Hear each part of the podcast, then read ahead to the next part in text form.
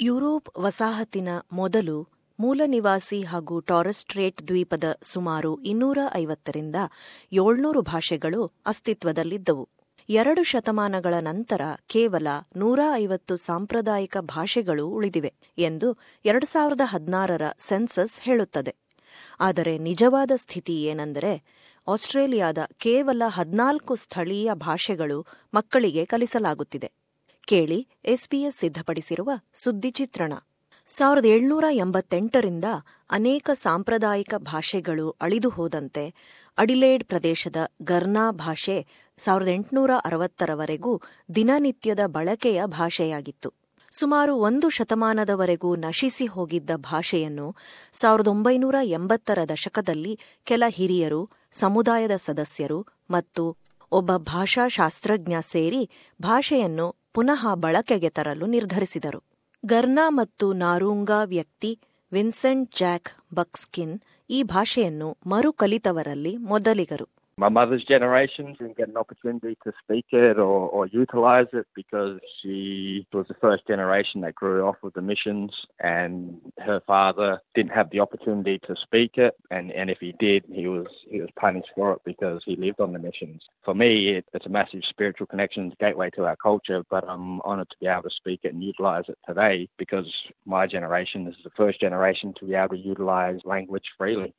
ಪ್ರಸ್ತುತ ಗರ್ನಾ ಭಾಷೆಯನ್ನು ನಿರರ್ಗಳವಾಗಿ ಮಾತನಾಡುವ ಐವರಲ್ಲಿ ಜಾಕ್ ಒಬ್ಬರು Some are more advanced than others. Some of those uh, are young kids that I've worked with. There's two that I've worked with since they were year eight, and now they're working alongside me on the journey of language revitalisation. But we get around to lots of schools and just give them tasters. So yeah, small group, but uh, yeah, it's starting to, to make traction as an everyday language as well now.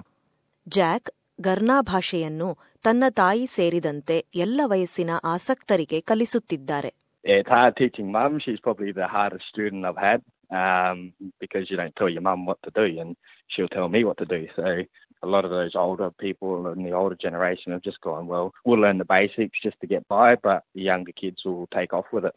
Professor Jane Simpson ರವರು Australian national ಯೂನಿವರ್ಸಿಟಿಯ ARC centre of excellence for the dynamics of ಲ್ಯಾಂಗ್ವೇಜ್ನ ಉಪನಿರ್ದೇಶಕಿ. ಅವರ ಪ್ರಕಾರ ಮೂಲ ನಿವಾಸಿ ಹಾಗೂ ಟಾರೆಸ್ಟ್ರೇಟ್ ದ್ವೀಪದ ಸಮುದಾಯಗಳು ತಮ್ಮ ಕಳೆದುಹೋದ ಭಾಷೆಯನ್ನು ಪುನಃಸ್ಥಾಪಿಸಲು ಬಹಳ ಪ್ರಯಾಸಪಡುತ್ತಾರೆ. It is a hard job restoring a language. So we have so many things that we need to talk about, and we need to talk fairly fast and communicate ideas quickly. So to do that with a language where you've only got a couple of hundred words recorded, that's really tough. ಸಮುದಾಯಗಳು ತಮ್ಮ ಭಾಷಾ ಪರಂಪರೆಯನ್ನು ಹಳೆಯ ಬರಹಗಳ ಮೂಲದ ಆಧಾರದ ಮೇಲೆ ಮರುಪಡೆದ ಯಶಸ್ವಿ ಉದಾಹರಣೆಗಳನ್ನು professor Simpson ಕೊಡುತ್ತಾರೆ ಎಸಿಟಿಯಲ್ಲಿ ನ್ಗುನಾವಾಲ್ ಭಾಷೆ ನ್ಯೂ ಸೌತ್ ವೇಲ್ಸ್ ಪ್ರಾಂತ್ಯದಲ್ಲಿ ವಿರಾಜೆರಿ ಹಾಗೂ ಗರ್ಮಿಲ್ಲರ್ ರಾಯ್ ಭಾಷೆಗಳು Probably the best example is Ghana, which was recorded by missionaries in the early 1840s, and they provided a dictionary and a grammar and some sentences and a couple of songs. And now there are Ghana people like Jack Buckskin who speak Ghana fluently and who've been raising families to try to speak Ghana. ಆಸ್ಟ್ರೇಲಿಯಾದಲ್ಲಿ ಅತಿ ಹೆಚ್ಚು ಮಾತನಾಡುವ ಮೂಲನಿವಾಸಿ ಭಾಷೆ ಯೋಲ್ನುಗು ಮಾತಾ ನಲವತ್ತು ಯೋಲ್ನಗು ಭಾಷೆಗಳನ್ನು ಆರ್ನ್ಹೆಮ್ ಪ್ರದೇಶದ ಈಶಾನ್ಯ ಭಾಗದೆಲ್ಲೆಡೆ ಮಾತನಾಡುತ್ತಾರೆ ಅಲ್ಲಿ ಸಾಂಪ್ರದಾಯಿಕ ಸಂಸ್ಕೃತಿ ಬಲವಾಗಿ ಉಳಿದಿದೆ ಡಲೀನ್ ಬೂಯಿ ತಾಯ್ನಾಡಿನ ಹೆಮ್ಮೆಯ ವಾಂಗೂರಿ ಮಹಿಳೆ ಮಿರಿಯಂ ಇರಿನಿನ್ಬಾ ಡೋರ್ಗಿ ಉರ್ಫ್ ಯಿನಿನ್ ಚಾರ್ಲ್ಸ್ ಡಾರ್ವಿನ್ ಯೂನಿವರ್ಸಿಟಿಯಲ್ಲಿ ಯೋಲ್ನಗು ಭಾಷೆಯನ್ನು ಕಲಿಸುತ್ತಿದ್ದಾರೆ.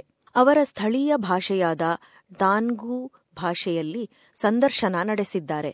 ಅವರ ಸಹೋದ್ಯೋಗಿ ಸಿಲ್ವಿಯಾ ನಗೂಲ್ಪಿನ್ ಡಿ ಚಿ ಭಾಷಾಂತರಿಸಿದ್ದಾರೆ. ಇನಿನ್ ತಮ್ಮ ಮಾತೃಭಾಷೆಯನ್ನು ಹೊಸ ಪೀಳಿಗೆಗೆ ಕಲಿಸಿ ತಮ್ಮ ಬೇರನ್ನು ಅರಿತುಕೊಳ್ಳುವಂತೆ ಮಾಡುವ ಗುರಿ ಹೊಂದಿದ್ದಾರೆ. ನಾವು and where it is making ಬಿಟುವೇ ಮಲೆಕೈಲೇ ಬಂಗುಲಿ ನಾವುಲ ಮಲನ್ಯಾ ಬಂಗುಲ್ the the idea of using language links people from people people speaking in different dialect but still understanding when it comes to ceremonies. Tina when ngana pling bang room the radar kumam, kalki kumam, ma'am, mana man parma. And that is what is that making us together one, hopefully strong. Dreamtime ಕಾಲದಲ್ಲಿ ರಚಿಸಿದ ಗೀತೆಗಳು ಹಾಗೂ ಕತೆಗಳನ್ನೊಳಗೊಂಡ ಗೀತ ಸಂಪುಟಗಳು ಭಾಷೆ ಕಲಿಸುವಿಕೆಗೆ ಒಂದು ಮುಖ್ಯ ಉಪಕರಣ We can understand and clearly hear language in different dialect parts of different song lines and we know of it, what we need to do, how we need to dance. But young people, they don't have the intention and interest to learn, but it is there. It was always there.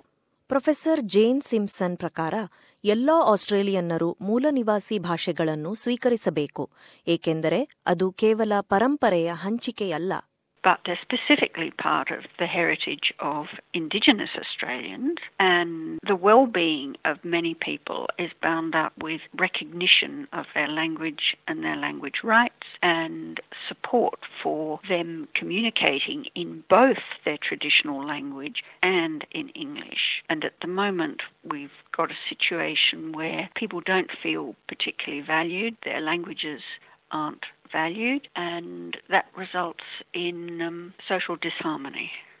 ಹತ್ತರಲ್ಲಿ ಕೇವಲ ಒಬ್ಬ ಮೂಲ ನಿವಾಸಿ ಆಸ್ಟ್ರೇಲಿಯಾದವರು ಸ್ಥಳೀಯ ಭಾಷೆ ಮಾತನಾಡುತ್ತಾರೆ ಎಂದು census ಪ್ರಕಟಿಸಿದೆ ಎಲ್ಲಾ ಆಸ್ಟ್ರೇಲಿಯನ್ನರ ಬೆಂಬಲದಿಂದ ಭಾಷೆಗಳನ್ನು ಬಲಗೊಳಿಸಬಹುದು ಎಂದು ಜಾಕ್ ಹೇಳುತ್ತಾರೆ languages are local to our areas and specific to those areas for all people to be able to utilize it. You know, as the old saying goes, you know, when in Rome, do what the Romans do. And our languages are unique to our country. And one of the old rules is to speak the language in the country you're on. And Aboriginal people knew that, and Aboriginal people do that. Now we're all about teaching the non-Aboriginal people to be able to embrace and utilize those rules as well.